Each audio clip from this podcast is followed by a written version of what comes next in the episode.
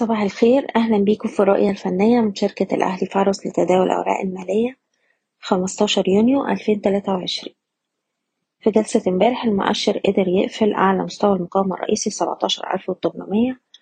لكن ما زال الاختراق يحتاج لمزيد من التأكيد وبالتالي الإغلاق الأسبوعي أعلى مستوى المقاومة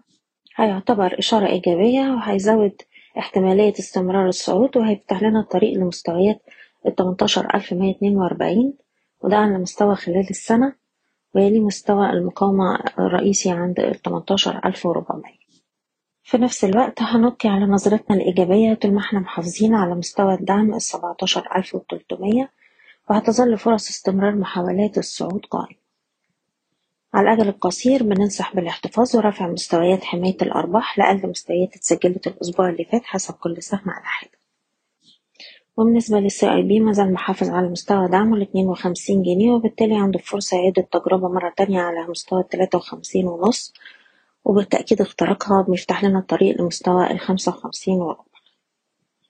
بشكركم بتمنى لكم التوفيق. إيضاح الشركة غير مسؤولة عن أي قرارات استثمارية تم اتخاذها بناء على هذا التسجيل